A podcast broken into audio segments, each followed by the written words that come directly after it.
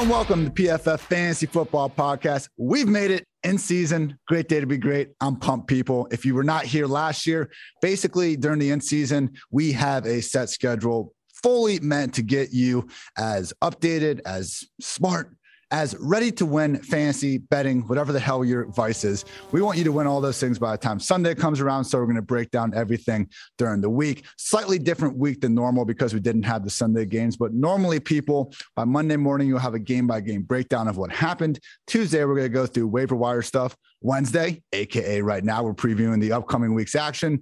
Thursday, we'll be looking at more of a you know interview style with a guest. Friday will be a DFS center show. Saturday, injury stuff, and Sunday we will have a start sit hour in the morning. So again, today's business will be a game by game breakdown of all the week one action, and I am joined by the one, the only, the great Dwain the Rock McFarland. Dwain, how's it going, dude? Is that I mean rhetorical? question. We're about to get NFL football, man. We're excited. Uh, and I'm just happy to be part of this team, getting to do the regular season stuff. So, yeah, man. Um, it's, it's, Christmas was getting, it was like seeing all the presents under the tree, getting to open them. Like this week, you get to actually play with all the toys, Ian. You get to play with them.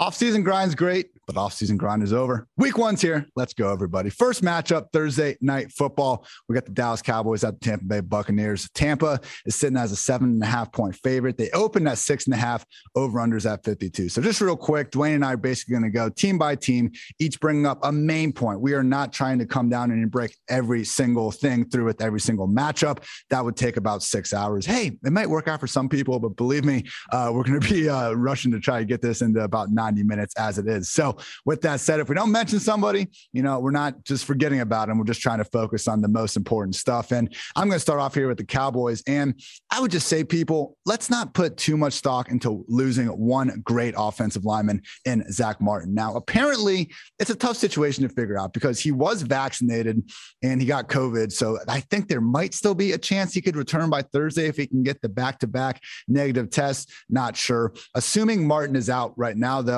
yeah, it's not ideal, people, but let's not pretend like that Zeke just can't produce without a great guard like Zach Martin. Look at last year, week one. Los Angeles Rams, similar, very tough matchup. La'el Collins, not quite on Zach Martin's level, but still a very good offensive tackle in his own right. He was out of the game. What did Zeke do? Scored two touchdowns overall, RB3 performance. I get bumping Zeke out of your top five running backs. It's a very tough matchup. The Buccaneers are about as stout as they come in the front seven. We got to start your studs, people. So, hey, if you're in six man league and you happen to have, you know, five top 10 running backs, maybe by some grace of God, Ezekiel Elliott uh, is on your bench. But other than the exceptions to that rule, Zeke is someone that, you know, worst case, you're moving from the RB1 spot to the RB2 to try to light a fire under his ass. Otherwise, you are not messing with him, even if there is a tough matchup like this. And honestly, Dwain, it's the same thing with the wide receivers for me. I get it as a tiebreaker. Amari Cooper, CeeDee Lamb, Ezekiel Elliott. You draft these guys to start them. Please, for the love of God, do not be including these guys in start sit questions this week. Now, Dwain, Tampa Bay. I mean, it's funny, man. I think if we went through this whole roster, which we're not going to do, but if we did, we'd be hard pressed to find a uh, you know real weakness on the team. I think that's doubly true on the offensive side of the ball.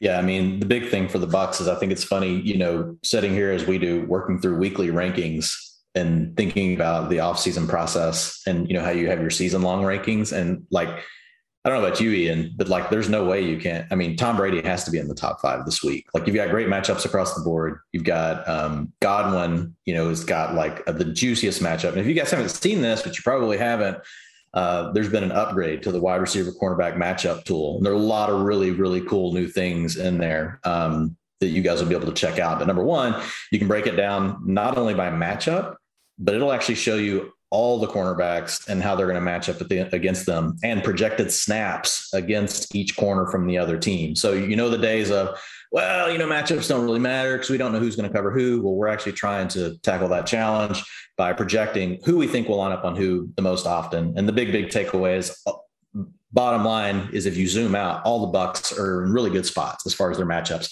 But Chris Godwin um, from the slot is going to get Jourdan Lewis um, on probably about 37 of his snaps. And so that's going to be a really juicy matchup. I've, I've got the Bucs. So I've got Brady at QB four. I've got Godwin at wide receiver 11, Evans at wide receiver 13, Antonio Brown also inside my top 36. I've got him at 27, but he could easily finish at like 20. 22.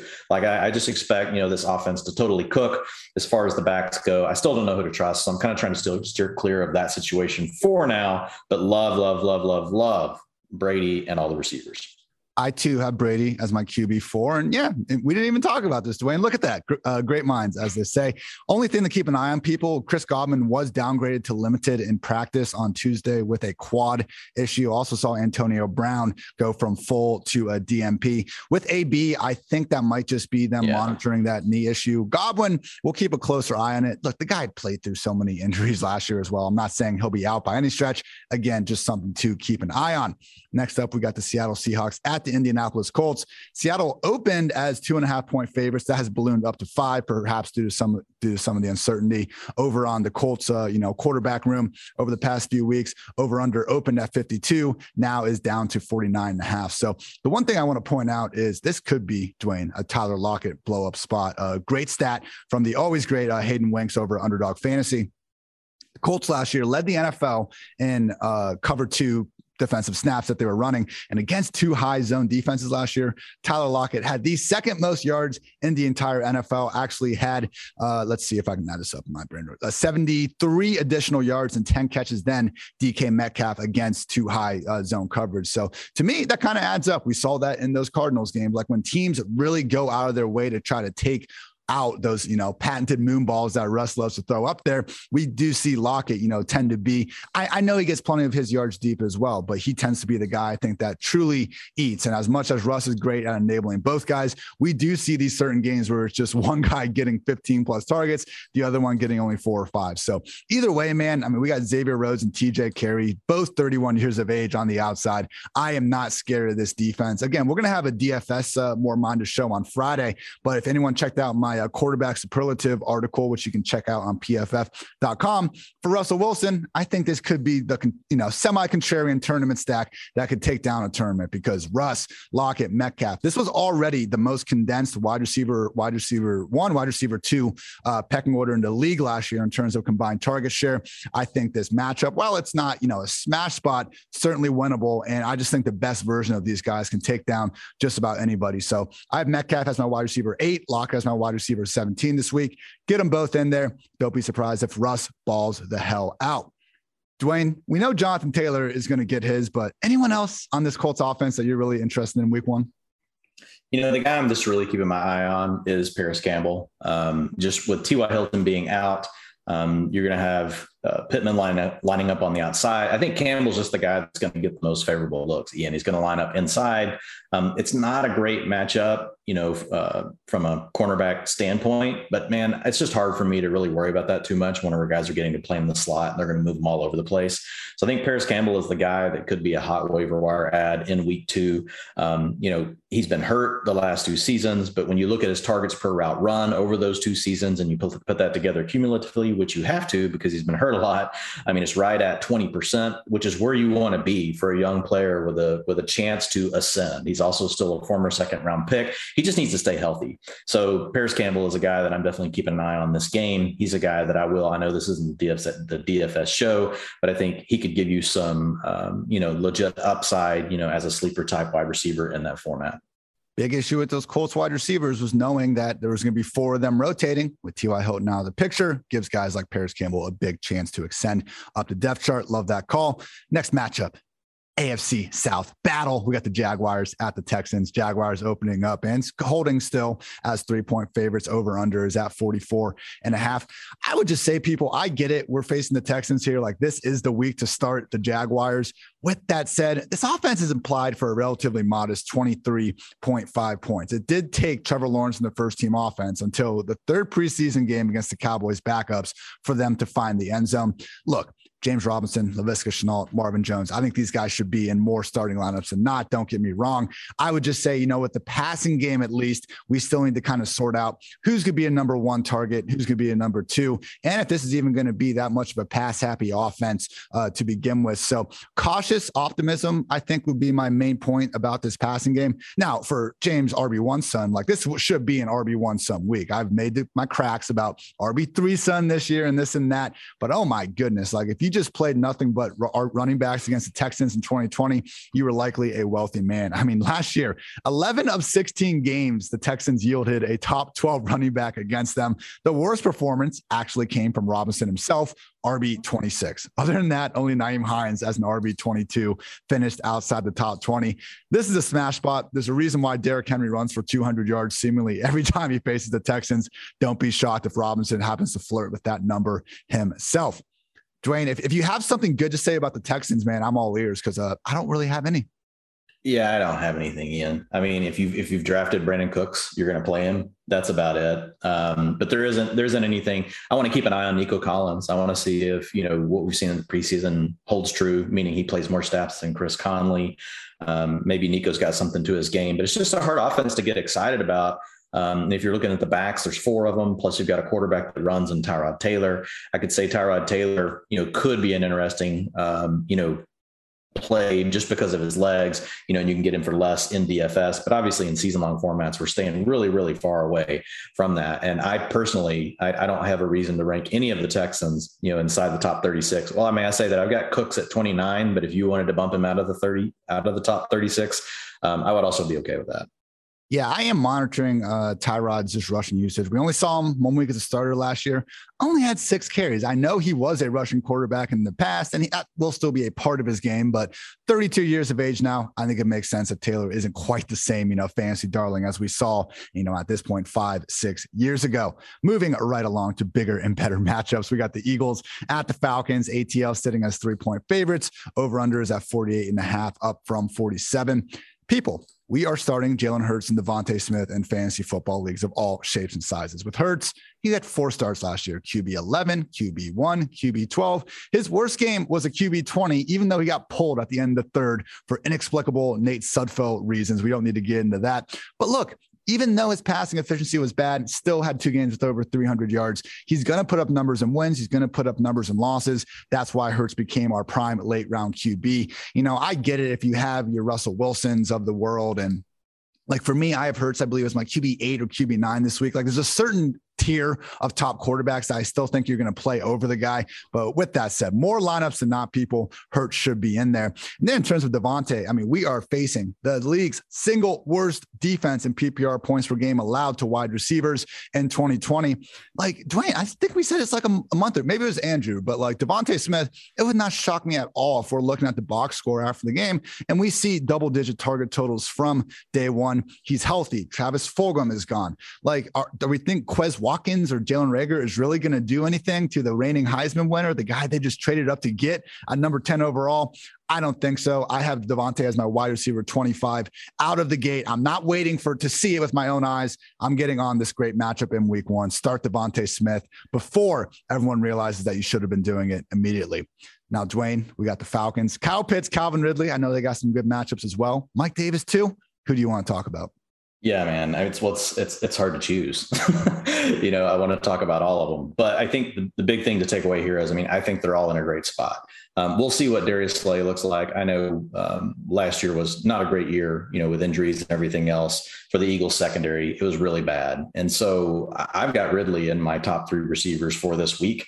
Um, I've got Kyle Pitts in my top in my top tight ends, you know, for the top six tight ends for the week. Um, I think Pitts particularly um, gets a pretty easy time, you know, with Singleton, Wilson, and Avery playing linebacker. It's not really good safety play either coming from the Eagles. I think this will be our chance right out of the gate, Ian, to see do we have a complete mismatch nightmare with Kyle Pitts. Um, and I would expect Ridley to be targeted the most, then Rid- then Pitts. Um, as far as the running game goes, that could be a little bit more interesting, um, but we'll see. I mean, you've got a few defensive linemen for the Eagles that are questionable. So you've got Fletcher Cox, Derek Barnett, uh, both are questionable. Um, so we'll have to see what happens with those guys. But those are two of their better interior or two of their better, you know, linemen. So Cox plays interior, obviously, you know, Barnett plays on the edge.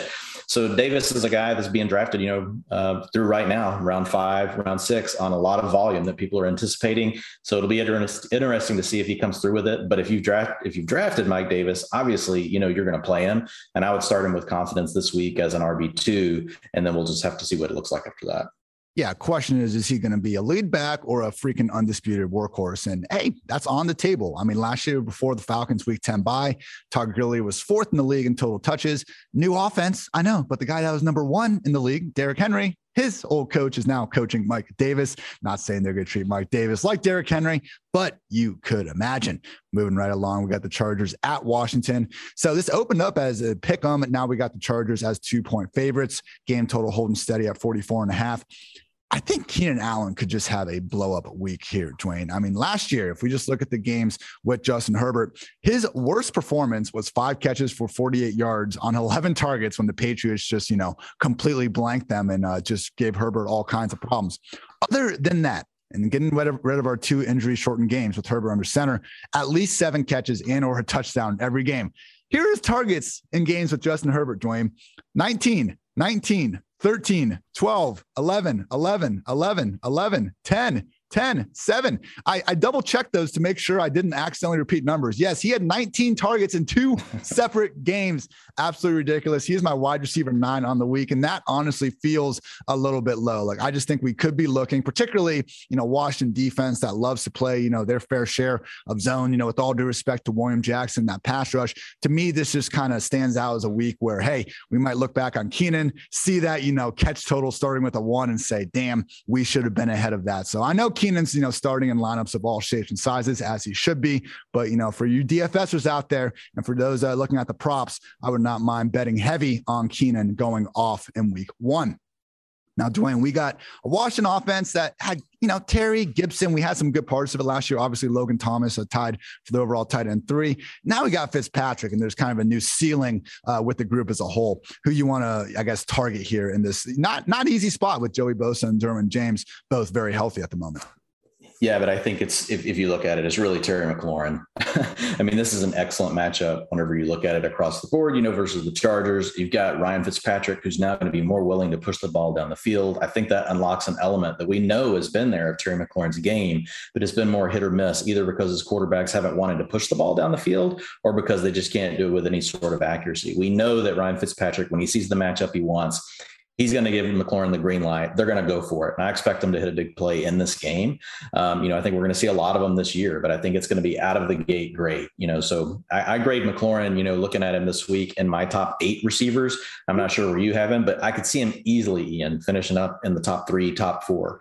Um, I agree that it's not like, you know, from a straight up team defense you know, matchup, you know, really for both sides in this, you know, it could be kind of difficult. I think, you know, obviously Washington and the Chargers are probably, uh, I think most people are in on Washington now, but the Chargers are kind of sneaky good, you know, as well. If they can, they can just never stay healthy, right? We just need the Chargers defense to stay healthy and they're going to have a shot to be really good in their division. But I think McLaurin draws, draws a really good matchup and I'm just super excited about getting to see him play um, with Fitzmagic.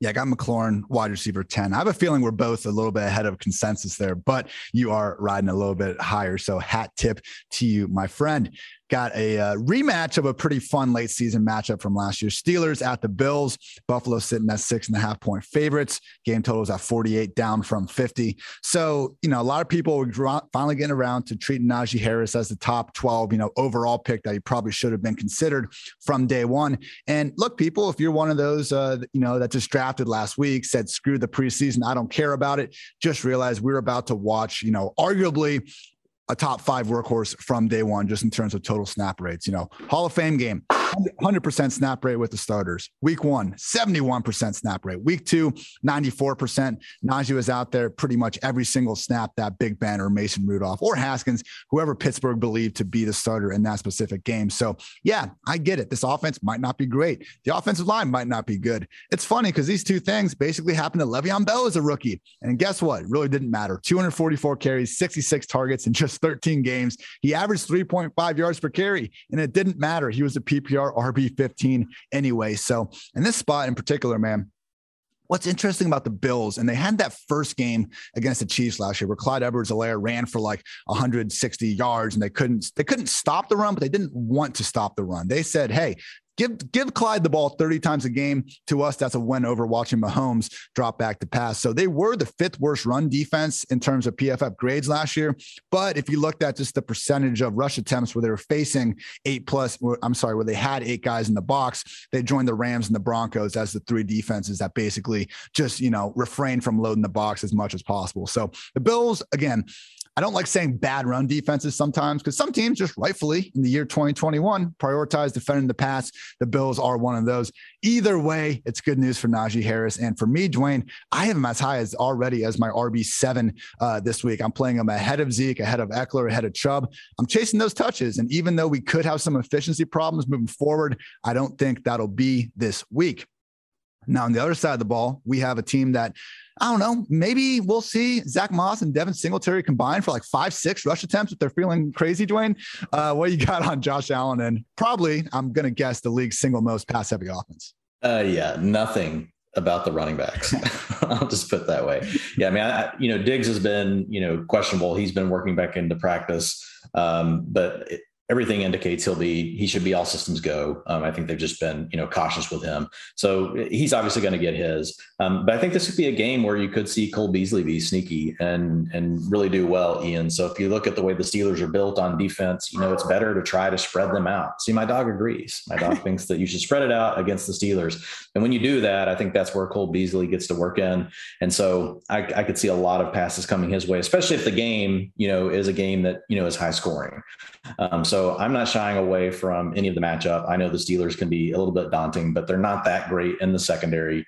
So I've got Diggs inside my top five receivers for the week, but I've got Cole Beasley just on the edge of being in the top 36. But it's just one of those whenever, whenever I look at the game and I look at how it could go.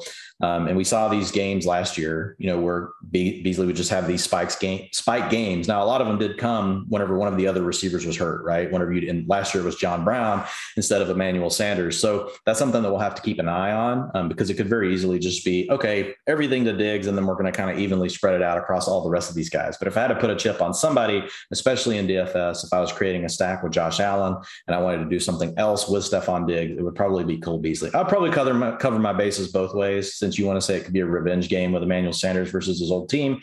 Um, but Sanders got a little bit tougher matchups, you know, in this one than what Cole Beasley will see from the inside. Yeah, and friends don't let friends forget about that Sunday night game from a couple years ago where the Steelers just tried decided to guard Keenan Allen with a linebacker in the slot for basically entire evening. The Steelers will do that. That's the thing, you know, because they want to stay in that front. I, I, don't know how you do it against the Bills, um, who are going, like you said earlier, they're going to throw the ball 75% of their plays, 70% of the plays. No, no other team's going to throw the ball more than the Bills this season, especially in game neutral situations. Yeah, well, we'll see if they try to do it for their, you know, for their sakes. You would, you would hope not. But no, it's a great point. I mean, we're all going to have Josh Allen's a top five QB. We're all going to have Stefon Diggs, the top five wide receiver. But as you're going through your rankings, you know, you're putting all these other guys up, and it's like, wait a second, Josh is going to put up numbers. That means other receivers than just Diggs are going to put up numbers. Beasley, Manny, even the occasional dart throw on Gabe Davis. You know, yeah. scared money don't. That's the beauty of using Josh Allen. Really, is you can get exposure to other players that a, that a lot of the field, the rest of the field won't use. Again, I know it feels like we're already doing a DFS show, um, which I bowed out of for Friday.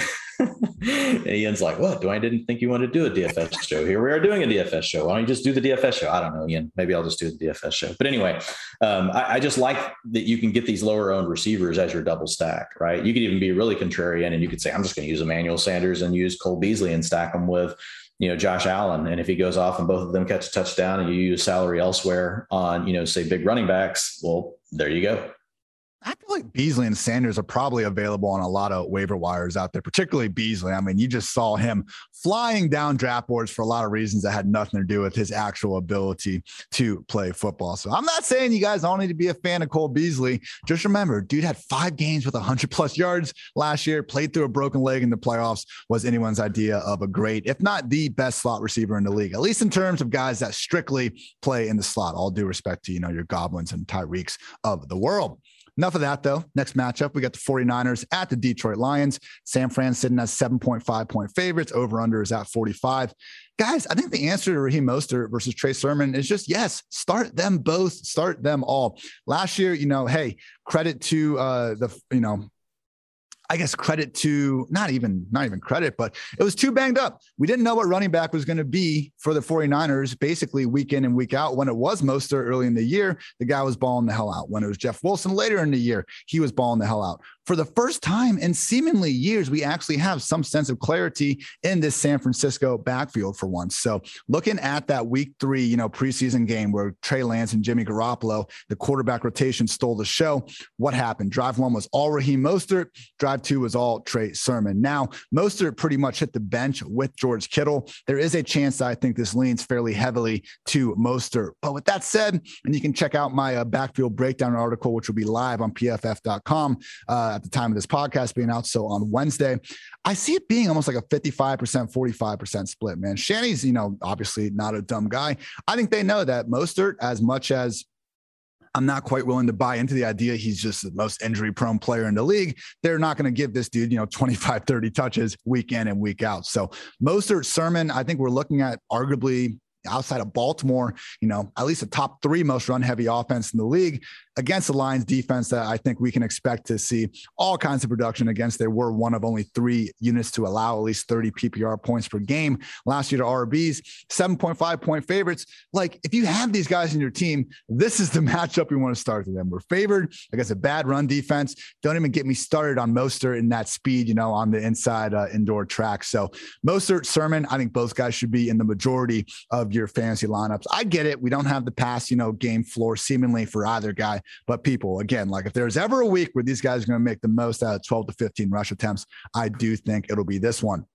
Dwain, I'm, I did not try try to uh, saddle you with you know the Lions and the Texans and just every atrocious team. It's okay. That's it's less talking. I, I have three podcasts today, and I don't have to talk as much in this one. It's kind of working out. I'm just sitting here taking notes on all the cool stuff that you're talking about. Um, you, know, this one's pretty simple. It's TJ Hockenson season. Uh, and, and D'Andre Swift, oh, by the way, everybody, he's fine. He's just fine. So if you got to buy the dip on Swift, you're in good shape. Um, you know, he got down into the fourth round. I saw him slide into a fifth round of a draft this weekend. Unfortunately, I was not in a spot, you know, Ian, to be able to take advantage of that situation. But this is really all about TJ Hockenson. Um, I know, I know everybody's excited about Kyle Pitts decided I understand why. You know, we just heard about Mark Andrews getting the big contract, but TJ Hockenson a 20 and a 21% target uh, per route run rate over his first two years. You know what range that's in? That's in the same range as rookie seasons and second year seasons for a lot of the very best that we've seen, like Travis Kelce. I'm not saying this guy is Travis Kelce, but he's the best option on his team. The other thing that held him back last year, Ian, is not even running a route, hardly over 70% of the plays. So you're not going to worry about Jesse James and whatever other character from the Wild Wild West, which I don't know why they're in Motown because that's not the Wild Wild West. Anyway, um, don't know why I'm going down this rabbit hole, but Hockenson, he, it's gonna, it's his year, man. It's gonna happen, Ian. I mean, if he just stays at the 20 to 21 percent targets per route run, and his routes bump from 70 percent up to 85 percent or 90 percent, which I think he's to push past that 85 percent mark, which is like elite. Logan Thomas was the only guy, um, besides I think Kelce. I'd have to go back and double check to get over 90 percent last year, but I think that's what we're to see with Hockenson because the team has to have it out of him. They've got to have him be their number one option, and so he's to get to play a lot against linebackers, a lot of zone coverage. Will not have to deal with man-to-man coverage near as much. Um, and te- teams could start to do some things to try to take it away. But if he takes any kind of step forward in his prog- in his in his progress, which he did his first two seasons, you know, his pass receiving grade got better from his rookie season to his sophomore season. His overall grade at PFF got better from his rookie season to his sophomore season. So he's entering into his third season. He should be ascending as far as talent goes. We know that the target's going to be there. He could grow those. And now you get the combination of the routes coming together. I mean, this, this could be a blow up season, Ian, and this will be week one of it. Yeah, there's some good linebacker play with the 49ers, but I'll take a good pass catcher against pretty much any linebacker in the league. And, and there's some really good coverage linebackers. But for the most part, if you are a solid option, dealing with zone coverage, things like that, teams can scheme to get you open. And we know this is a scheme that comes from the roots of the New Orleans Saints as well as the Chargers with Anthony Anthony Lynn, Dan Campbell. So I think you're going to see plenty of work for TJ Hockenson. And tight end one season for TJ starts this weekend. Like Hockenson already last year was only one of five tight ends to have triple digit targets. I know he's got a new quarterback, yep. new offense, but he lost his competition. So now when we see the Kelces and Wallers, you know, having 145 targets, we could actually see Hockenson become that pretty clear cut number three tight end in the entire league, just in total raw pass game opportunity. So Dwain, even if he doesn't get all that much better, which I don't think we should assume he's not going to improve, we're still looking at someone that just based on volume alone, should be able to return consistent top five, if not top three value. Absolutely love it. Next one, sneaky shootout, perhaps. We got the Vikings at the Bengals, Minnesota sitting us three and a half point favorites, game total at 47. Here we are, people. You know, we took Trey Lance and Justin Fields and Kirk Cousins for this matchup and for the first seven of them. So, what I would say is that while this matchup is, I would say, not, you know, my usual like best case, like my 10 out of 10 matchup, I'll use the borderline erotic phrase. I wouldn't go there. We'll say maybe like very good, which is like, you know, a six or seven. But with Trae Waynes out, man, Eli Apple, Chidobe Awuzie, uh, Mike Hilton, this is smashable for Justin Jefferson and Adam Thielen alike. And I would just point out for Cousins, even if this isn't again like a top five, just best case uh, scenario matchup, part of the reasoning for targeting Cousins with the early streamers wasn't just the defenses. It was the fact that out of these first seven games, basically only two of them combine a bad defense with also a bad offense. We got the Bengals, Cardinals, Seahawks, Browns, Lions, and Panthers. Those are the two squads I mentioned, and the Cowboys. So, hey, yeah, there's a chance that, you know, that one practice we heard about from the Bengals a month ago is a sign of things to come, and they just can't move the ball. Maybe Dalvin Cook gets 30 rush attempts. Kirk only has to throw the ball 10 times. Like that's how it busts. If Burrow and company can just keep this one competitive, though, I see the game total flying well above 47 into the 50s. And that's a scenario where Kirk Cousins is forced to pass and accordingly puts up big numbers because he's throwing the ball to two great receivers against, again, at, at best a below average secondary. So Kirk Cousins, you know, one of the things I like to look at is just the DraftKings, the DFS pricing. Like that's, that's why Vegas totals are good. Like let's see what the sites that have a ton of money on the line. Let's see how they rank these players, and you will see Kirk with a top 12, top 13 implied projection already for Week One. So Cousins, you know, just along there, at Ryan Fitzpatrick, examples of guys that we had ranked far lower in the offseason than we do in Week One. Realize, you know, we are really doing one mini season every single week here in fantasy football land. Don't be afraid to stream Kirk from day one if you don't have a better option ready readily available. Now, Dwain, we got Mixon, Higgins, Chase, Boyd, Burrow, options all over the place. Who you want to talk about?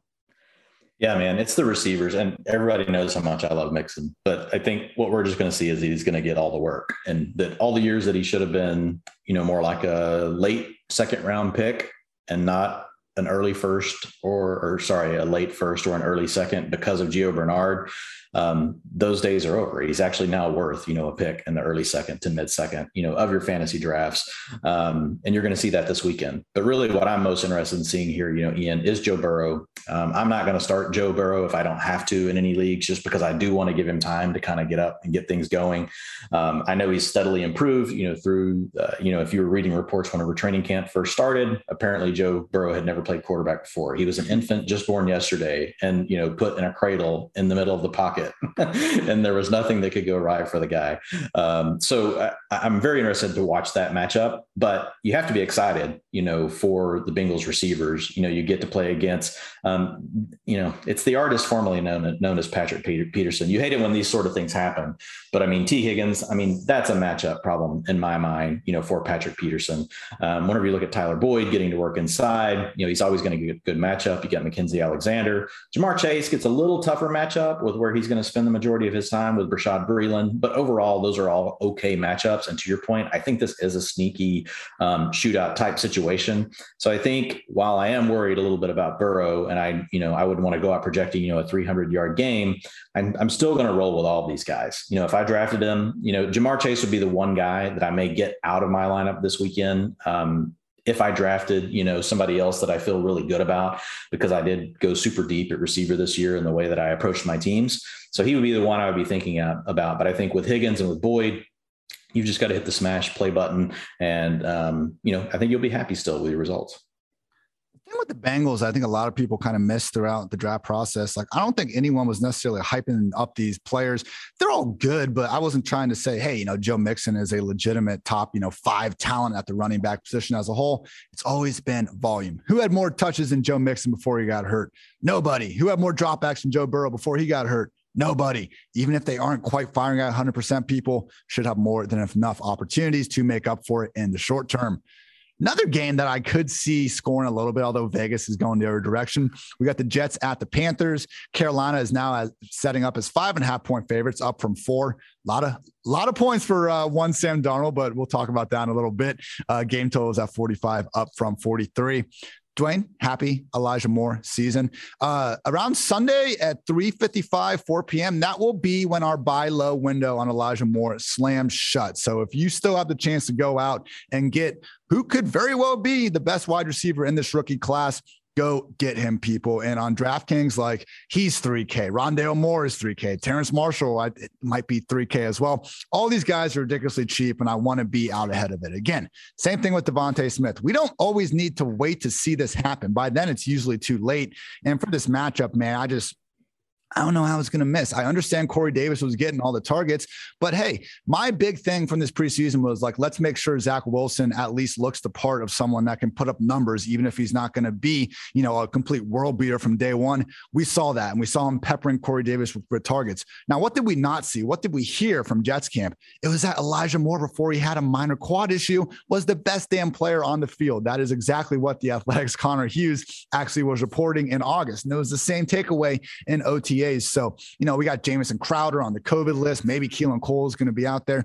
I almost hope Crowder plays through this so it throws the scent off, you know, a little bit with Elijah Moore. So I'm not even necessarily saying you have to start him this week. I, I know maybe a little bit I was implying that uh, just a little bit harder. He's my wide receiver 50 we do need to make sure he's out there getting the snaps, making sure he's not limited. But I guess it's more about trying to acquire him before this week one or week two blow up. Because again, if even half of what we've heard about this guy being as good as he seems to be. You know, AJ Brown telling him that he's going to be Jerry Rice and this stuff after uh, he got picked and all that. Again, doesn't need to be Jerry Rice. If he's somehow just even a percentage of that in AJ Brown's mind, though, Elijah Moore is going to have himself one hell of a year. And he has never been cheaper than he has been uh, just over the past week or so. So very excited to see this Jets offense in action. And Dwain, it's, I mean, Carolina is going to be fun to watch too. This is going to be one of those games where I think we're going to have a lot of big potentially be potentially, excuse me, very actionable takeaways as soon as it's over.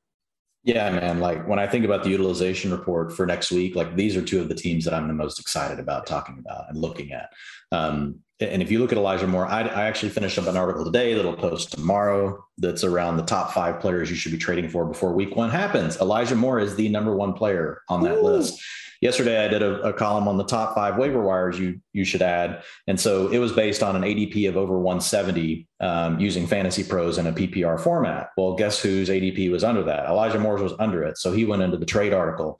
So thank you for people on Twitter that called me out for saying that. Well, how is Elijah Moore not on this list? Because you can't read, and I still love you, and I'm still welcoming of you, um, you know, into my Twitter feed, but I'm just not going to respond.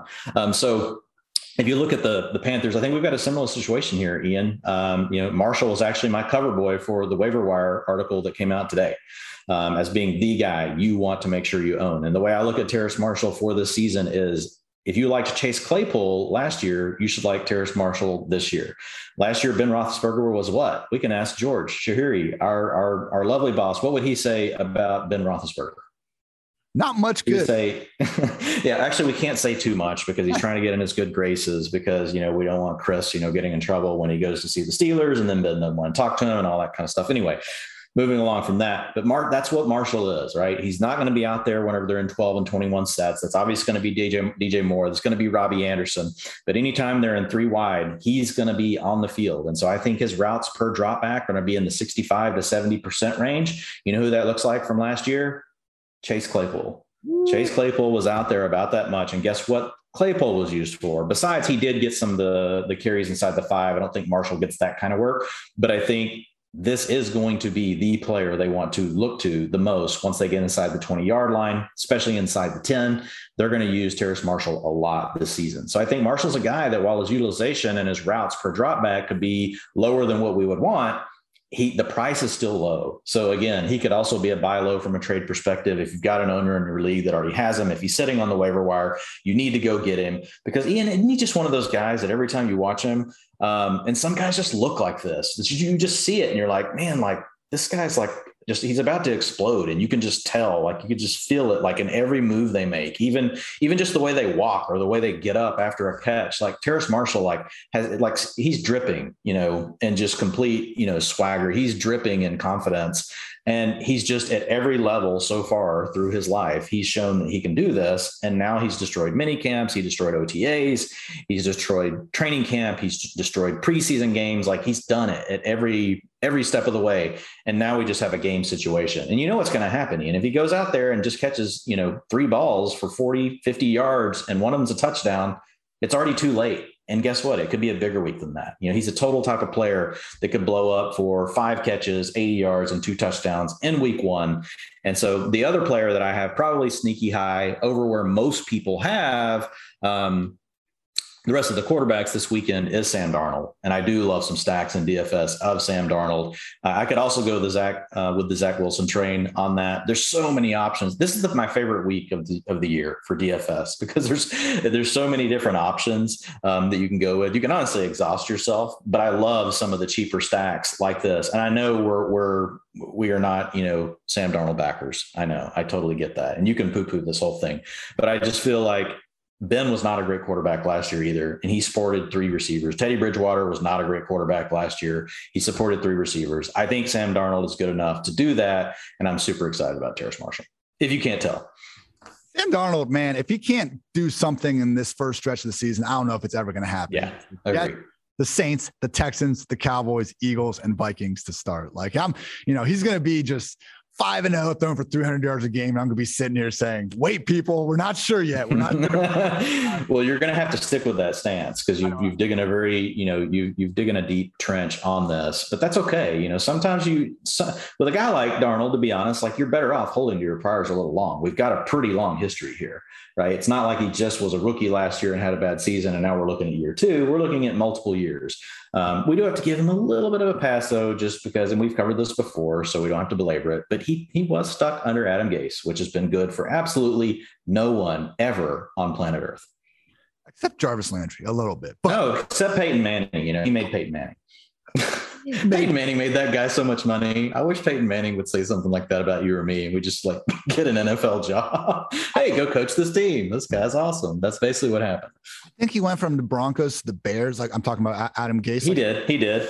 And he did. He he did actually okay with Brandon Marshall uh, and um, Alshon Jeffery, and if you remember, uh, Martellus Bennett, Marty B. Like those were some good offenses with Jay Cutler back there. So I mean, to be fair, but but they were never efficient office offenses that were you know um, highly effective. They were great fantasy football offenses. Yeah. They were not good from an NFL perspective. 23rd ranked scoring offense in 2015 for the Adam Gase led Bears. Yeah, man. Like, did you did you NFL people never play the old Maddens where you unfortunately got drafted to the Colts and Peyton's audibling the damn play 30 times before you do we think Adam Gase was in Peyton's ear like, no, do this, change this. Now look at this. Come the hell on that's enough Adam Gase slander for one. Maybe it's not enough, but we're going to stop with it. we'll stop for now. We'll come back to it later in the season, though. All right, Dwain. I've said Jets and Panthers and Vikings Bengals could be quote unquote sneaky shootouts. This one is the opposite of a sneaky. No sneaky, just shootout. Cardinals at the Titans. Tennessee sitting as three point favorites. Over under is at 52. Only matchup higher is Browns Chiefs, which we will get to in just a second. Yeah, I mean, everyone, Kyler, Hopkins, Rondale, even AJ Green. Like I, I, think you can build a case for him. Just don't forget about Chase Edmonds, people. It seems like he's been falling down the ranks a little bit as the training camp has gone on.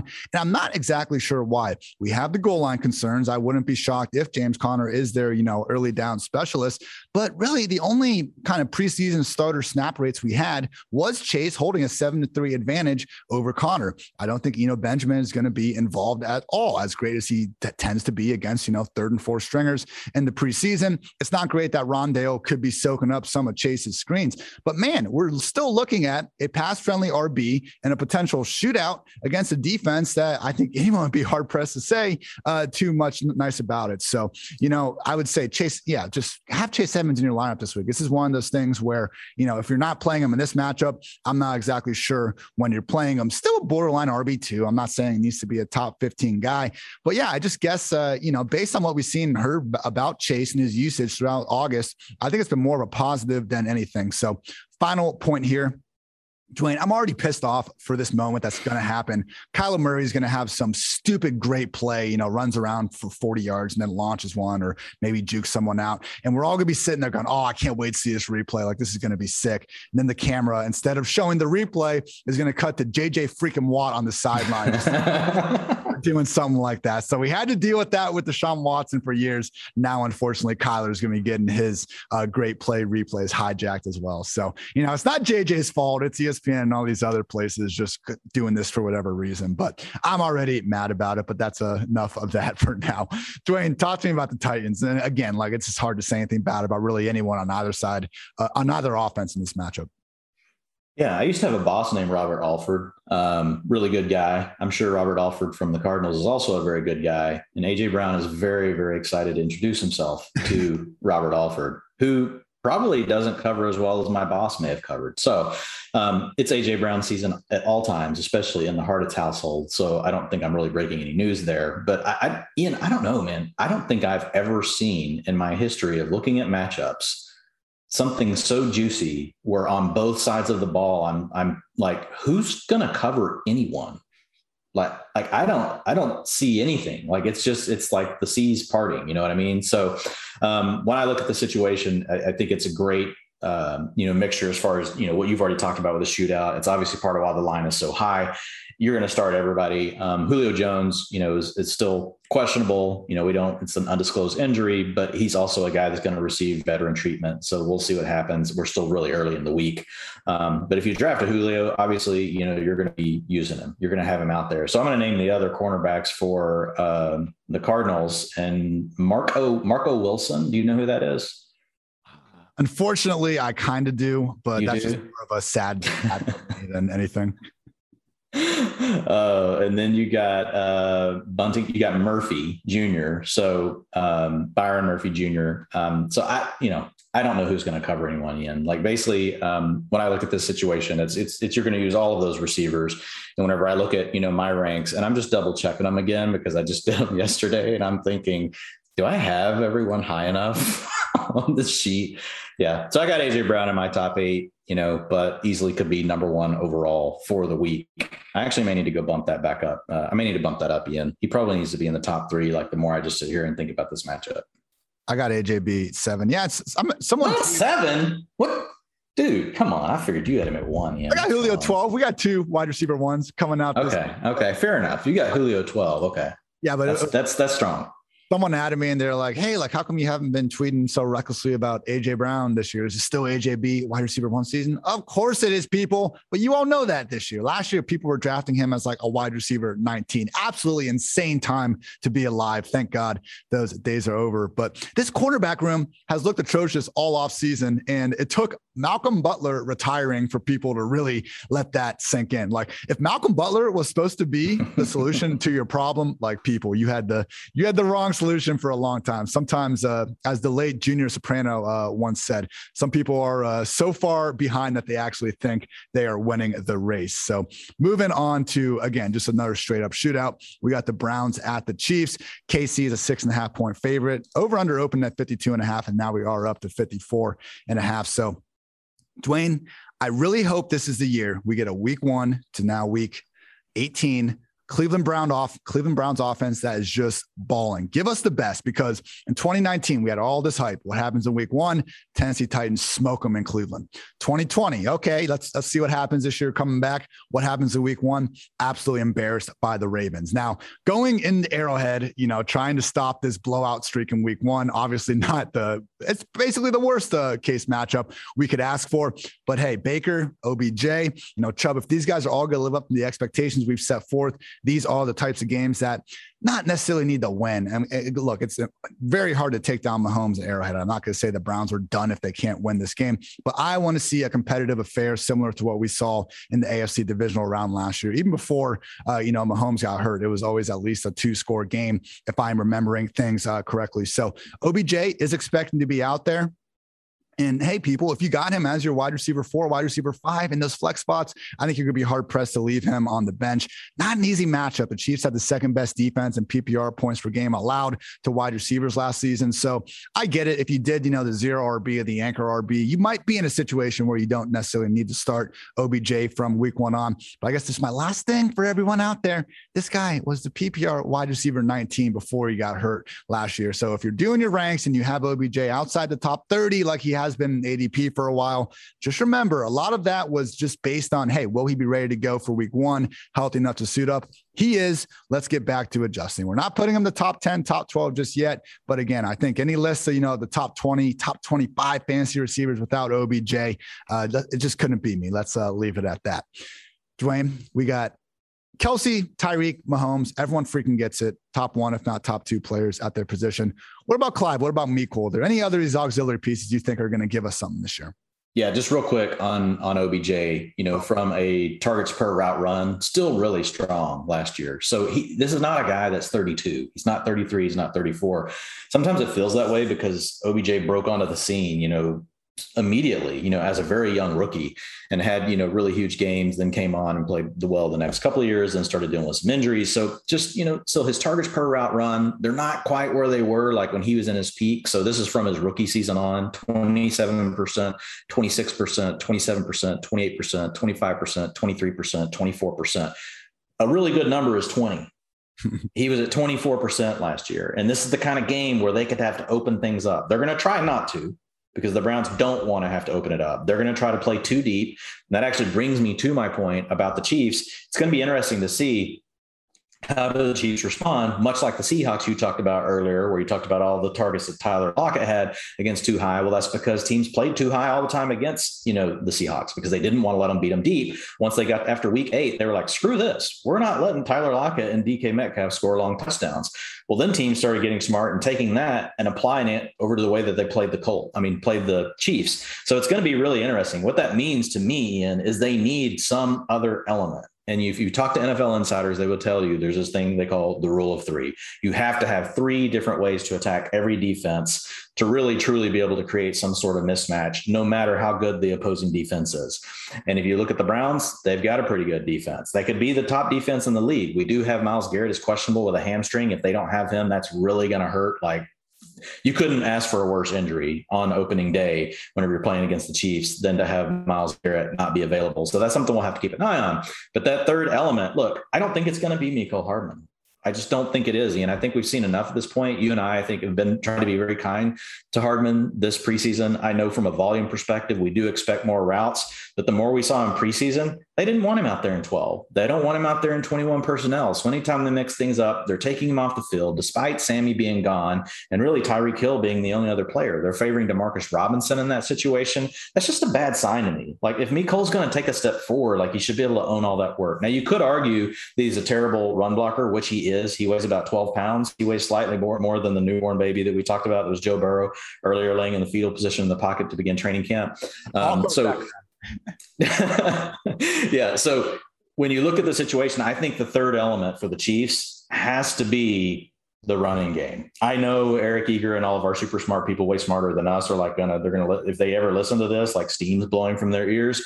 But I think it could be Edwards Helaire in the passing game underneath. And I, I that's where my head's starting to go at this point. Now, Mahomes is not someone that likes to check it down. I don't think you're ever going to see Edwards Helaire be 20% of the targets, but I think they could run the, the ball a little bit more with him, get him the ball a little bit more underneath to, to help just loosen things up a little bit. And then you use Mecole more as just a guy that helps run off coverage. You can hit him deep sometimes. Um, he's really good still at hitting those big kind of plays whenever you give him the right look, because once he's running and if you don't get a jam on him, like he's gone. But the problem is once a team knows they have to pay attention to him, they can take him out of the game. So I'm super excited to see what happens with Edwards Helaire. Again, as far, as far as like the utilization report stuff goes, this will be a team um, I'll be elated to look at next week because I want to see like what is Jerick McKinnon going to do? What's Darrel Williams going to do? We saw in the first preseason game before, or in the second preseason, I think second may have been third, but Edwards-Helaire was out there getting to do everything. And then he hurt his ankle. And right now he's still technically questionable for this week, although all indications that he's going to be fine. And it was an inside ankle sprain. Um, so apparently he avoided the high ankle sprain, which is like the worst case scenario, which is what he dealt with, you know, last year as well. Um, so Edwards-Helaire is the guy that I'm the most excited about, Ian. And I'm really excited for next week to come back and be able to say, look, here are all the roles that he has. Hopefully he gets the long down and distance. If he could just at least get the two minute offense in addition to the first most of the first and second down work, you're talking about, you know, a top 12 RB that you've been getting in the late second, early third round if you're playing in a 12 team league, even in the super sharp leagues like the one Ian and I drafted in the other day. Now, you could argue that wasn't super sharp since the guy next to us took 27 running backs in 10 rounds, but most of you have been getting a discount on Clyde Edwards-Helaire. And so that's the player I'm the most excited about looking at, Ian. Clyde touches in six games before they added Le'Veon Bell last year. 25, 16, 25, 19, 13, and 34th in the league in total touches before they added Bell. Yeah. And, and, you know, that was on 60, 70% snap rate. Like if we see them just say, Hey, Clyde, you're the guy, here's 80% snaps every single game. Yeah. Top five, top six, where we were ranking him last year in the preseason, all of a sudden won't look that crazy in the year 2021. Only other thing I'll note, pretty crazy streak we got going on. Travis Kelce, 11 straight games with at least seven catches. Uh, keep on keeping on Travis. Hopefully, Denzel Ward can redeem himself a little bit in this one because he got put in a blender in that divisional round game last year. Look, great players against great players. One of them's got to win. I get it. Uh, but, you know, th- that was pretty bad. Tyreek Hill doesn't care who's covering him. He just doesn't. oh man, hundred percent. All right, we got five more of these. Dolphins at the Patriots. New England sitting as a three-point favorite. Game total at 43 and a half, down from 45 and a half. So with the Dolphins, I don't have a ton here right now, Dwain. We've been hyping up Jaylen Waddle all offseason. And I think he is a rock solid upside wide receiver three from day one. It's still a tough matchup for him, even with Stephon Gilmore's sideline. I guess I'm just worried about Tua, you know, going up against this Patriots defense that miraculously was still seventh in scoring uh, against last year, despite having to deal with like really more opt outs than just about anyone. So again, I don't want to understate Gilmore be, uh, being out because he is probably when healthy, you know, for my money, number two cornerback in the league, probably behind only Jalen Ramsey. It's just, you know, we've seen what Belichick does to young QBs again and again and again. Even if Tua and company are going to take big steps forward this year, I just wouldn't be surprised if it's not in week one. So Gaskin, Malcolm Brown, Salvon Ahmed, like Dwain, you said it perfect on uh, Twitter about this situation. Like, great, Gaskin's the projected leader. That's not what we signed up for when we ranked him as an RB2. Like, we were looking for him to be the outright workhorse, not a guy playing 50% of the snaps while two other guys soak up the remaining 50%. So maybe he is going to be a 70% guy. Either way, again, I'm just inclined to really wait on this. They're implied for the fifth fewest points on the state, on the slate. This is just not the environment we really want to be target when targeting when trying to get bunches of fantasy points. So Waddle, perfectly fine flex. Otherwise, you can mostly miss me with this one. Do you feel kind of similar about the Patriots? Uh, you know, except for Waddle, Damien Harris, Dwain. I just don't see a bunch on that side of the ball that I'm super excited about. Yeah, I don't have much I'm excited about. I think if you drafted Damien Harris, especially if you went heavy on the receivers early, you're going to use him, um, and that's going to be fine. But I just I, I don't know what this offense is going to look like, and my concern is we may not ever know. I think it could be very just spread out, and if it's not a good offense, which we also don't know yet, like it could be an average to bad offense. Like we're talking about a rookie quarterback. Not all of them get to come in, you know, and be great. I know we've become spoiled with some of the rookie uh, quarterback performances that we've seen in recent years but I think this could be a rough season for Mac Jones. Now, he could also come out and be really great, and we'll have a different opinion, you know, coming the next week because the Dolphins do have a good defense. They look to be pretty healthy. Um, Jakobi Meyers, you know, if you're in a league where you have to start three receivers and a flex, you know, and maybe you went light on running back, you, he may be good enough to squeeze into your flex spot you know, um, in a PPR type format. If it's a standard format, I'm staying 100% away from Jakobi Meyers, you know, this week. But I'm I'm just interested to see how it works out. You got Hunter Henry is questionable still with a shoulder, so we'll see what happens with that. Um, N'Keal Harry uh, was put on IR, so it's it's narrowed down a little bit. But I'm still just I, am not sure, Ian. It's like you got Hunter Henry, you got Jonnu Smith, you got Jakobi Meyers, you got Nelson Agholor. It's like you just you got all these different parts, and it's a really good defense that you're going to be playing against, and it's a rookie quarterback in his first game. So yes, I'm with you. It's more of a fade for me in this situation. I'm not even looking to take any punt plays from this game for DFS purposes. I'm just staying away. Next game is another one that's just pretty ugly on both sides of the ball. Broncos at Giants. We got Denver now sitting as a three and a half point favorite, opened as just a one point favorite. Game total holding steady at 42 with the Broncos, like Jeudy Sutton, I get it. I think both guys deserve to be considered upside wide receiver threes. This isn't an easy matchup, though. I'm anticipating James Bradberry tracking Sutton for most of the game, and probably Adoree' Jackson going, uh, you know, mano a mano with Jerry Jeudy out there. And look, I think great offense beats great defense in today's NFL and all that. I'm not saying you need to fade these guys because of shadow matchups. Just kind of keep it in mind as you know more of a ceiling tool. Like you know, when Allen, we'll get to Allen Robinson Jalen Ramsey. Like when I see a guy facing a top cornerback, I don't just say like, oh, forget everything we've ever known about this wide receiver. They can't get yardage here. I'm just, you know, managing expectations. And in season long, start your damn studs, people. Useful tiebreaker, but most of the time, just start those studs. So Jeudy, Sutton, you know, you probably drafted them as a, you know, unless you're in your, your 18 league or something like that, probably drafting them to be there, be a starter. You shouldn't feel too bad about going to that out of the well. The big question is Javonte Williams. I have him right now as my RB RB26. And it's just a little bit more like, hey, this has the single lowest game total of the week at 42. Giants defense is solid. And just, yeah, similar to Dolphins Patriots game, I don't know that this is the week I want to be making many leaps of faith. So, you know, Dwain, I can't wait to get utilization report next week. And I'm going to go right to the Broncos to find out what we have in Javonte. Because again, the fact they rested him in preseason week three is huge. But it also could make sense that, hey, that he showed what he could do the first two weeks. Melvin Gordon was slow to come back with an injury. They just wanted to get him some run before week one. So we'll see. At least Royce Freeman is now a member of the Carolina Panthers. So at a minimum, I think we're looking at a two back committee, which we can take. You know, not too many single back workhorses these days. We can live at two back committees. So Javonte, Jeudy, Sutton, you can start them. I just say, you know, don't feel too good about it just yet. And also, final note is that Noah Fant, who was dealing with the lower leg injury, is fully expected to suit up this week. So Noah Fant, I think should be anyone's idea of a top eight, top nine tight end going into this matchup. Dwain Giants, which means what's up with Saquon Barkley? Yeah, man. It's I mean, so far it sounds good. He's still questionable, but it's trending towards you know playing. I mean, something you're just gonna have to watch through the rest of the week. But if he plays, I mean, I want your thoughts on it, Ian. But if he plays and you drafted him in the late first, early second round, I mean, I'm starting him. uh, I mean, number one, the way I built a lot of my rosters, um, I didn't take a lot of backs, you know, from then on, you know, until I got to more the mid late to the late rounds. And so I'm going to be using Barkley. Now, if you happen to be someone that's got multiple options and you play in a three person league and you can start Saquon, you can put Saquon Barkley on your bench, well, then you go ahead and do that. But I mean, I'm going to use him.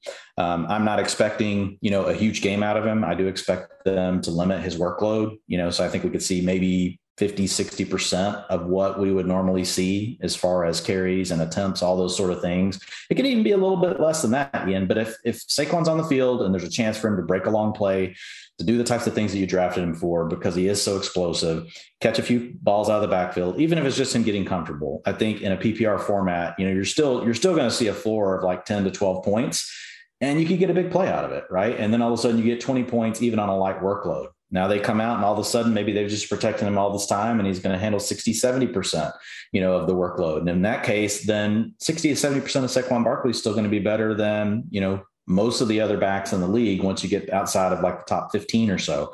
So I'm going to be using Barkley. Um, obviously, again, like I said, pay attention, you know, keep an eye on what's going to be happening, you know, with him in the news, make sure that he's going to be on the field, all that kind of stuff. Um, as far as the rest of the Giants go, I mean, you kind of gave me another easy one. The only other player that I would consider from this, um, you know, team right now, I'm staying away from Kenny Golladay. You know, there's no rapport right now between him and Daniel Jones. Hasn't been able to get back to practice until last week, still listed as questionable. And then you have um, Darius Slayton, I guess maybe as a DFS play, but I just don't like the matchup really whenever I look at what I'm dealing with, you know, from a cornerback perspective against the Broncos and just the Broncos defense overall. Um, but Kenny Golladay, I'm staying away from. The one player that I would use um, potentially would be Sterling Shepard if you drafted him. Um, Shepard could easily get, you know, eight, nine, 10 targets in this game. He really spiked over the last two years. You know, he's been over 25% targets per route run. Daniel Jones really does love Sterling Shepard. Sterling Shepard could just never stay on the field because he gets hurt and he misses time. But when he's out there, Daniel Jones really does love him. So with I think a shaky Golladay, um, with a decent pass rush from the Broncos, shaky offensive line from the Giants. I don't think you're going to see a ton of deep passing.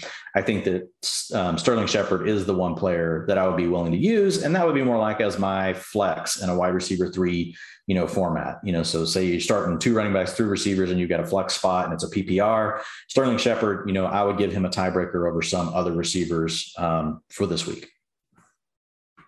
Where do you have Saquon ranked specifically? I came out originally had him RB 14. I bumped him down a little bit. I, I got my RB 16. Yeah, hang on, let me pull it back up. Yeah, I've got Saquon. Right now, I've got him at 14. So okay. we're in the same we're in the same ballpark. Same spot. Awesome. Good yeah. to hear. Always. Enjoy. If you drafted him, it's just one of those things. You're starting. You're, you're starting him. You know, unless you went you know, ignored all advice, you know, from us on how to draft and you drafted like five running backs in a row, well then, okay, I guess is that this is that moment you've been waiting for. You can bench Barkley. Congrats, people. Saquon Barkley's on your bench. You feel better now. All right.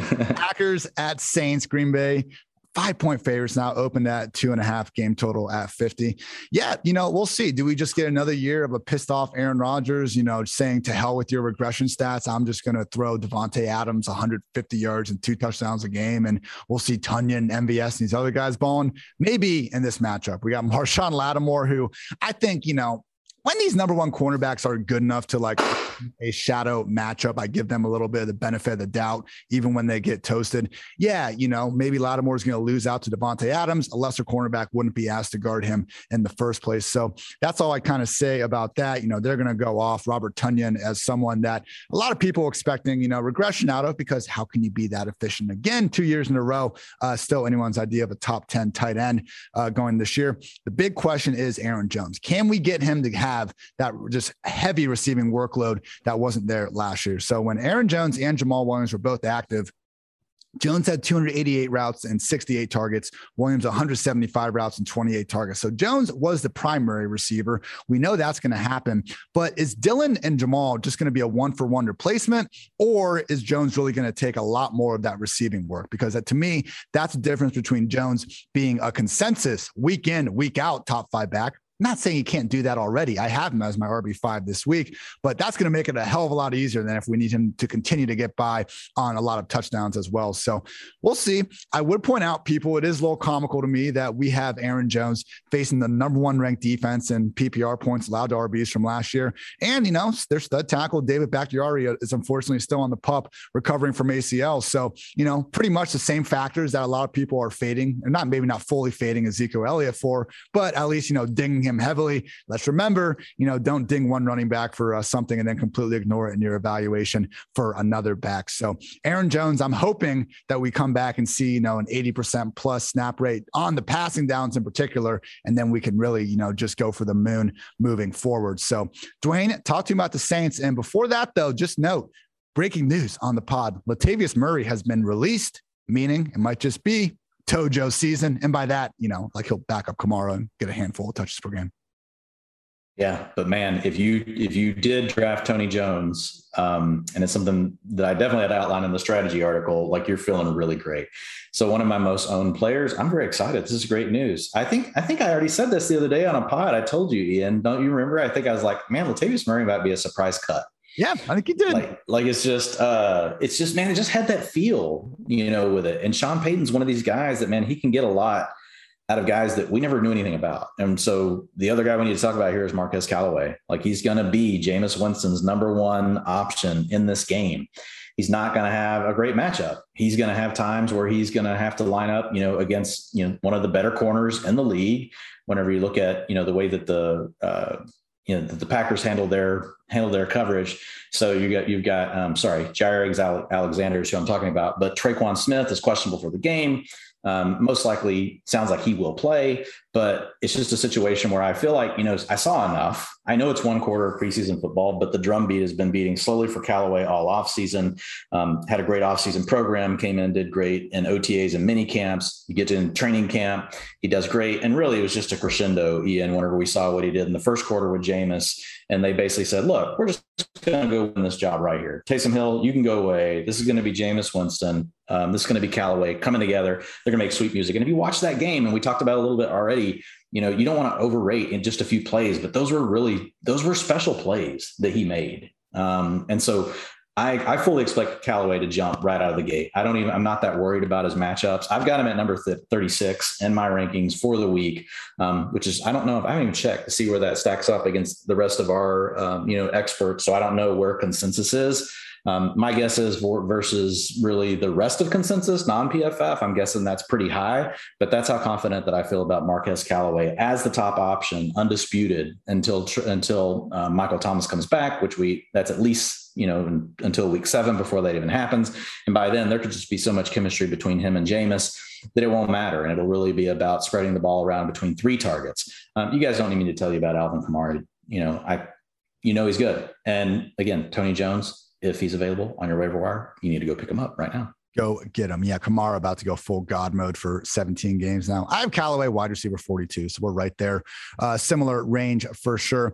And yeah, man, I, I like to envision that when it came time for Payton to announce, you know, Jameis as a starter, like there was, they were just having some regular QB meeting, and Payton walks in and just like Taysom, let's go, go ahead and go back to tight end room now. Like we, we've had our fun here, but time for you to get out of here.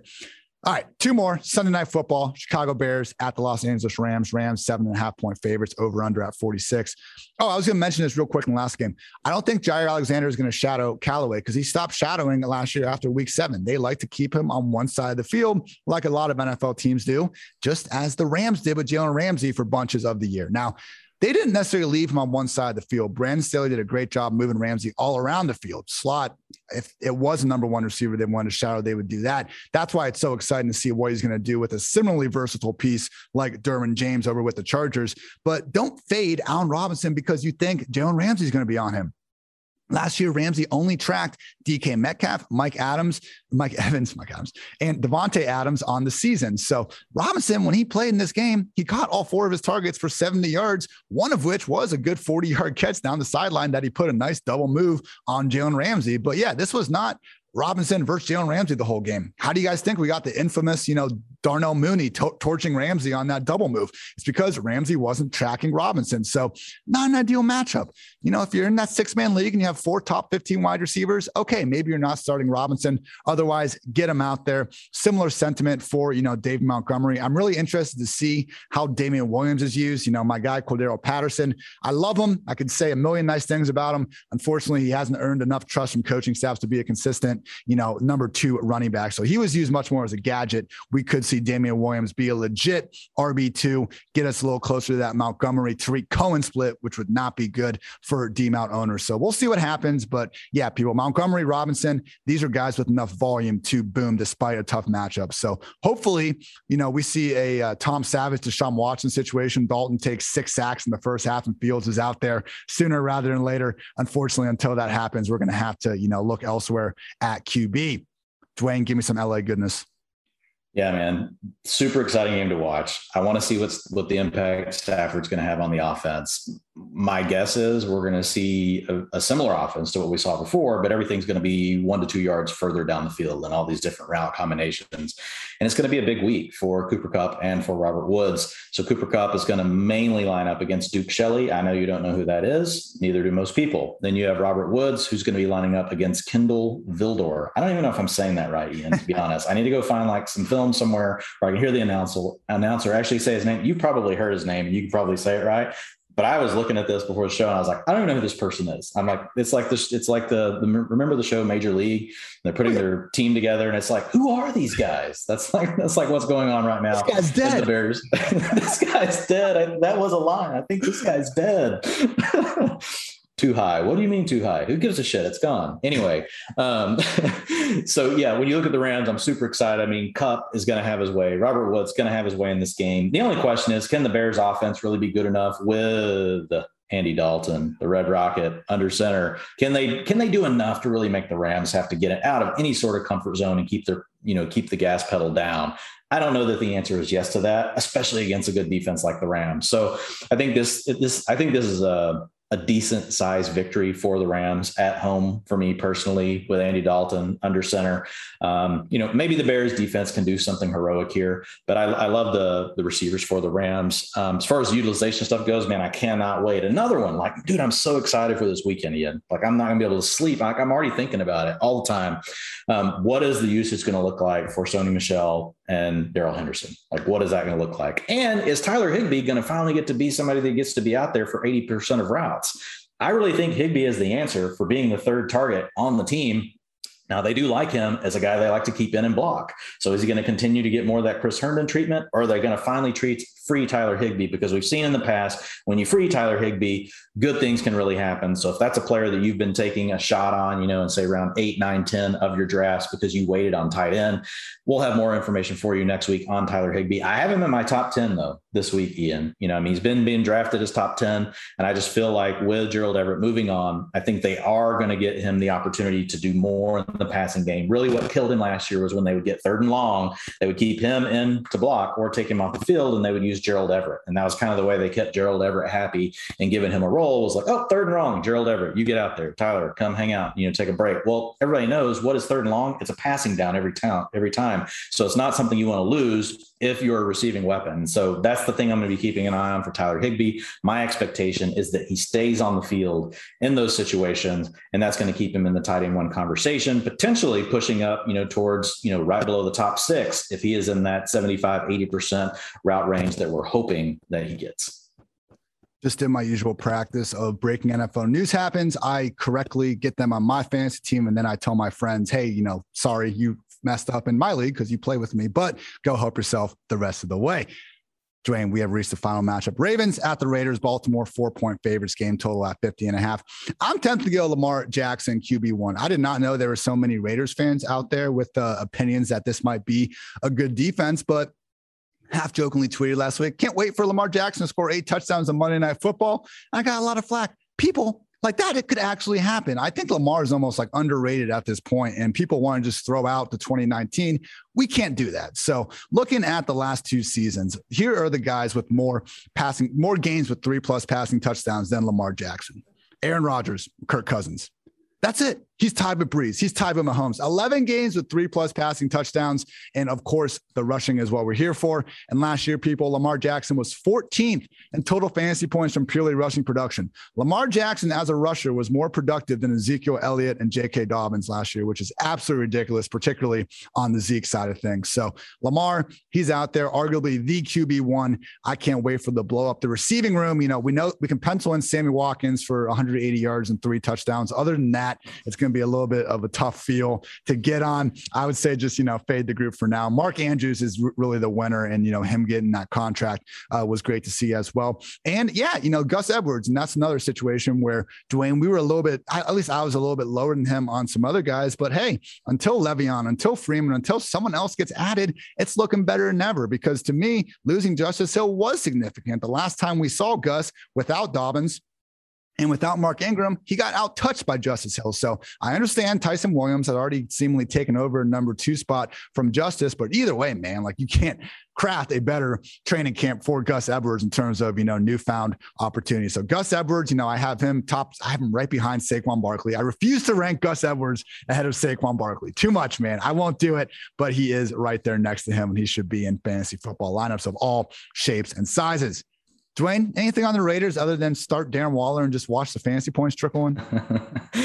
That's probably the best advice that you can give. Um, just so folks know, and it could just be because you know we're still six days away, but Josh Jacobs um, didn't practice today, so um, he's been held out. So just kind of keep an eye on that. If you own Jacobs and maybe you waited a while on drafting your second RB and Jacobs was your guy, something you want to watch because it is a Monday night game. So you're going to need to have a backup plan. But as far as the receivers go, again, just more something, Ian, that I'm super excited about seeing what does the utilization look like because you've talked about it multiple times. You've got Bryan Edwards Um, you've got Henry Ruggs, who have both basically been held out, not basically, have been held out all of the preseason. Now, so is most of the Raiders offense, but at least they're considered to be part of the starting offense for the Raiders, right? Which is a good thing. So I'll be interested to see what that looks like, see what, see how they're used. Is Ruggs going to be continue to be used as a field stretcher? And are they going to use you know edwards really more in the intermediate and underneath? Or are like some of the reports from camp have it as maybe those roles are flipped. Maybe they're going to try to get Ruggs more into space and let him do some run after the catch stop.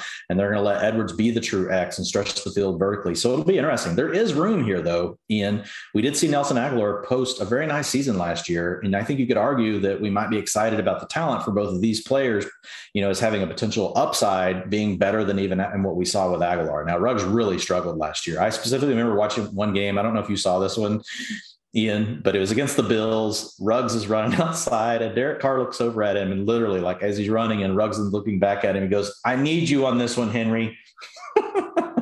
Henry didn't deliver, folks. But um, I thought that was pretty funny because sometimes you know the audio that it picks up, especially last year if you watched a lot of the games because there was nobody in the stands. You could hear everything that these players were saying from the field mics. It was pretty awesome to get to hear that.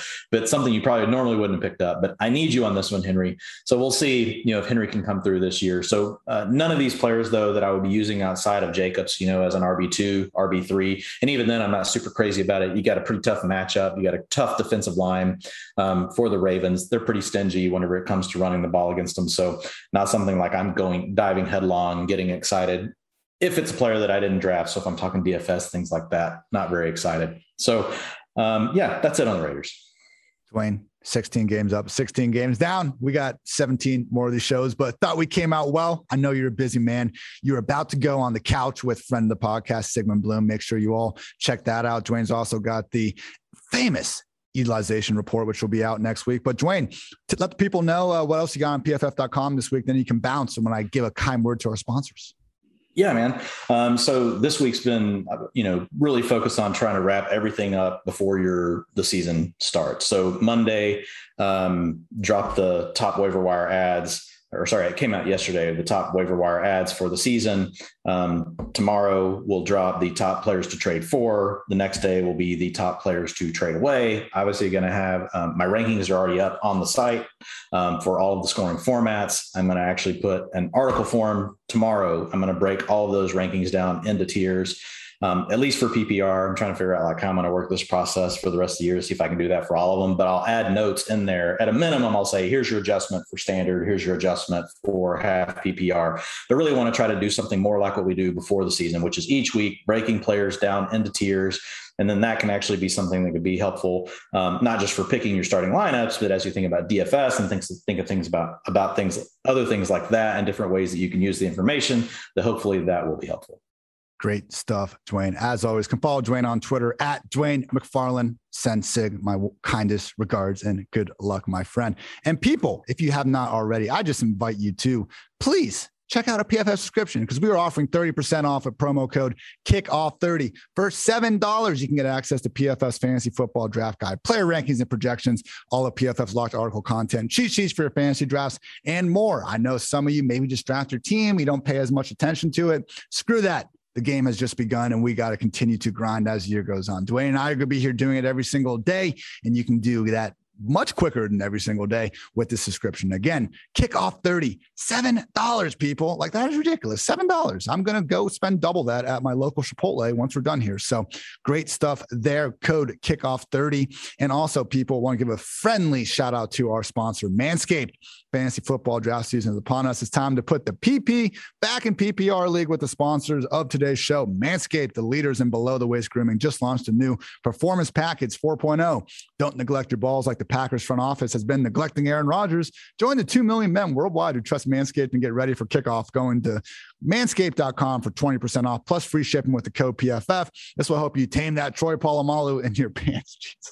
Inside the Performance Package 4.0, you'll find their Lawnmower 4.0, trimmer, weed whacker, ear and nose hair trimmer, crop preserver, ball deodorant, crop reviver, toner, performance boxer briefs, and a travel bag. I mean, we have everything, people. The Performance Package 4.0 also includes the weed whacker. It's like having Derrick Henry run through those tough nose and ear hairs. That's going to scar me for life. Get 20% off plus free shipping with the code PFF at manscaped.com. 20% off plus free shipping with the code PFF at manscaped.com. If your significant other is nagging you about how much time you put into your fantasy team, you might as well gift them some beautiful balls with Manscaped. Also, people want to give a quick shout out to our friends at Fantrax. Fantrax is free. Fantasy Football League Manager is the most customizable, easy to use, and feature rich platform in the entire industry.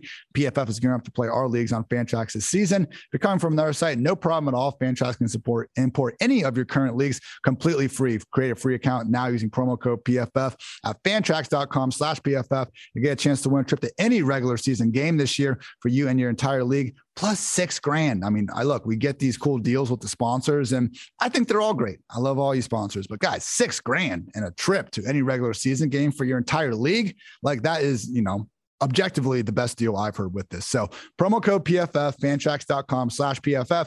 Just start a fantasy league and hopefully you win six grand and some tickets. Like to me, that's worth it in and of itself. Again, promo code PFF at fantrax.com slash PFF. And finally, people fire up your tailgates. The NFL is back in on the action before opening night kicks off at DraftKings Sportsbook, an official sports betting partner of the NFL. And with the NFL returning, DraftKings is giving all customers the opportunity to participate in this year's no brainer offer. They have moved the spread to Tampa Bay plus 73 for all customers. So, barring a Cowboys 74 point victory, you will be good. And if you haven't tried DraftKings yet, don't miss out. DraftKings is giving new customers $200 in free bets instantly when they bet $1 more on any football game. As always, people are call to action. Download the DraftKings Sportsbook app now and use promo code PFF BET. New customers bet $1 on any football game to receive $200 in free bets instantly with promo code PFFBET. PFFBET this week at DraftKings Sportsbook, an official sports betting partner of the NFL. Must be 21 or older. New Jersey, Indiana, or Pennsylvania only. Free bet promotion for new customers only. Minimum $5 deposit. Max wager limits apply. One per customer. Restrictions apply. See DraftKings.com slash sportsbook for details. If you have a gambling problem, call 1-800-GAMBLER or in Indiana, 1-800-9-WITH-IT. Thank you as always for tuning in to PFF Fantasy Football Podcast. We'll have new episodes every single day throughout the season. How about that? Grind life, gotta love it. Uh, on Thursday's edition, gonna have my dear friend and Rotoworld, uh, just overall baller, NBC Sports Edge. Probably gotta stop that gimmick at some point. John Daigle will be on the show. Very excited about that on uh, Thursday, yeah, no, that's that's a Thursday show. On Friday, this could be myself and Andrew Erickson, who you guys have heard here plenty of times, going through some DFS goodness. Saturday will be myself, Dwain, and Andrew going through some of the injuries that happened on Friday, and the trio will be back together on Sunday mornings for a start sit hour. I'll say something on Twitter, but just real quick, people. Like I have tried to go through all my DMs like a couple times a week over the years, and uh, th- there are a lot. I'm, I'm you know, it, there's there's a, a, shit ton, like hundreds on the weekend sometimes. I'm not going to be able to respond to every start sit question, trade question, all this throughout the weekend. I just can't. My family and girlfriend would murder me. So, what we're doing is we're doing a start sit hour at 11 a.m. Now, a lot of times, you know, when I tweet something about, you know, Alvin Kamara and someone responds, you know, Carson Wentz or Sam Darnold, Sam starts sit. I'm not going to answer that. Let's try to keep the topic, you know, on hand. I realize though, when it comes time Sunday morning, you just want to know who to start, who to sit. You know, I'm happy to teach you guys how to fish during the week, but at the end of the day, you do need to get fed. And if you just want that answer on Sunday, I get it. So, you know, my apologies in advance. I'm not going to be able to get to every single question, but I would just encourage you, please come check out the 11 a.m. PFF start sit hour. This is not going to be a show where I answer a few start sit questions. The full goal of this show is going to be answer as many start sit questions in about 50 to 60 minutes as we can possibly handle. We'll give a small, you know, ex- explanation, but this is to get the start sit questions in. So, no, I'm not going to be able to respond to every single one out there, but you know, I'm at least devoting, you know, 60 minutes of myself, Dwain, and Andrew's time to try to get those questions answered. So keep an eye out for that. Very excited for that. I feel like a lot of the fantasy centric shows, you know, they they have good information information. I'd like to think this one has good information, but I get it. Sunday morning, you just want to know who to start, who to sit. That is exactly what we're hoping to provide. So keep an eye out for that. Obviously, got all my other content at pff.com throughout the week. Quarterbacks' Quarterback superlatives went live on Tuesday. On Wednesday, you can read about every single backfield. Thursday, wide receiver cornerbacks analysis plus tight end analysis. Also, my mismatch manifesto. I'm very proud of my four article series, and I truly believe if you follow those four, you will have a good grasp on just about every fantasy relevant player in the NFL. So thank you as always for tuning in to PFF Fantasy Football Podcast. You heard Dwain before. I'm Ian Hartitz. And until next time, take care, everybody.